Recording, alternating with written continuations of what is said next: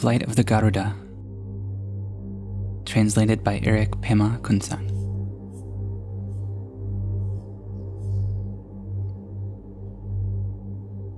Song 1 Emaho. I, the untroubled and carefree renunciant, will now sing this song about the view, entitled The Flight of the Garuda. It enables one to swiftly traverse all the levels and paths. Listen carefully, fortunate children of my heart. In both samsara and nirvana, the renown of the enlightened state is widely heard like thunder throughout the sky. As this remains within the minds of beings of the six realms, how amazing that one is never separate from it for even an instant.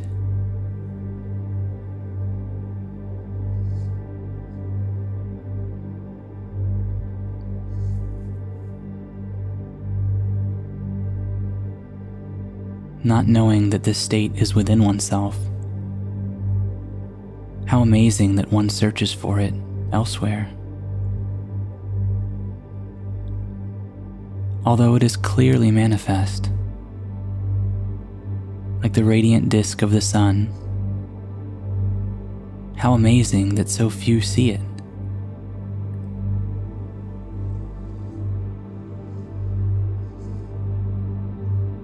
Having no father and no mother, one's mind is the true Buddha. How amazing that it knows neither birth nor death.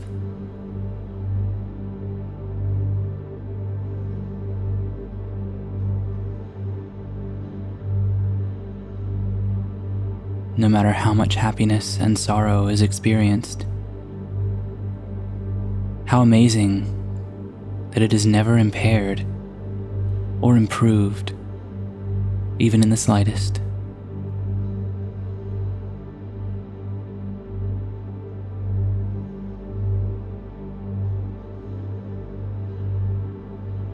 How amazing that, without being fabricated,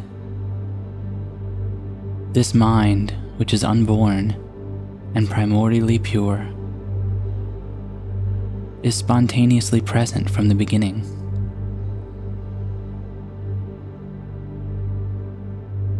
This self awareness is naturally free from the very first. How amazing that it is liberated by just resting, at ease in whatever happens.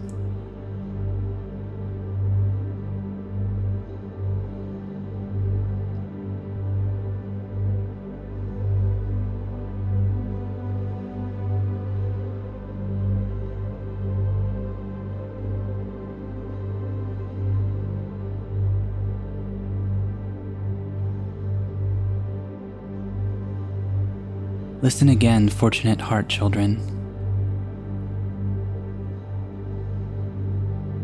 That which is widely known as mind, does anyone have it? No one has it. What is it the source of? It is the source of samsara and nirvana and their myriad joys and sorrows. What is it believed to be? There are many beliefs according to the various vehicles.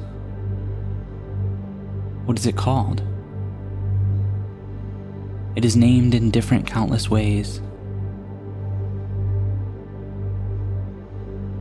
All ordinary people call it I.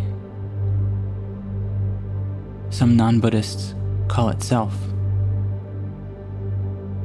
Shravakas call it individual egolessness. The Chitta Matra label it mind. Some call it Pragya Paramita, transcendent knowledge. Some label it Sugata Buddha nature.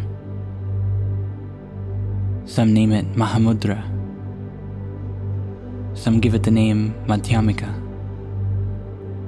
Some say the single Bindu. Some name it the Dharmadhatu, the realm of phenomena. Some give it the name Alaya, ground of all.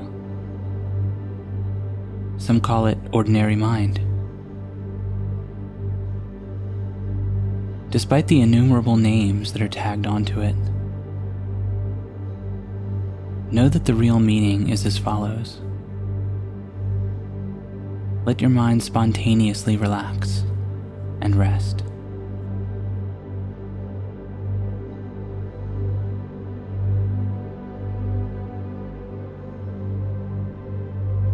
When left to itself, ordinary mind is fresh and naked.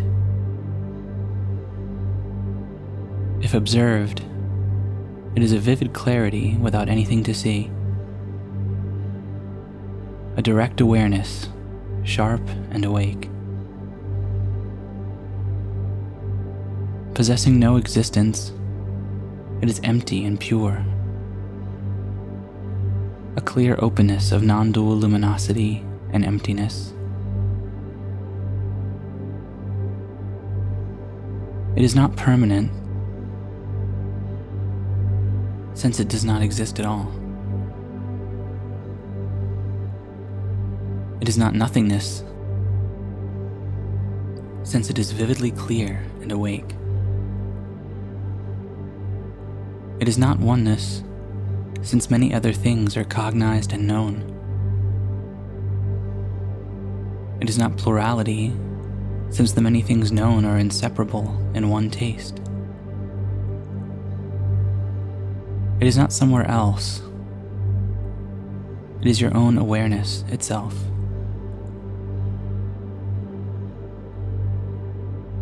The face of this primordial protector, dwelling in your heart, can be directly perceived in this very instant. Never be separated from it, children of my heart. If you want to find something greater than this in another place,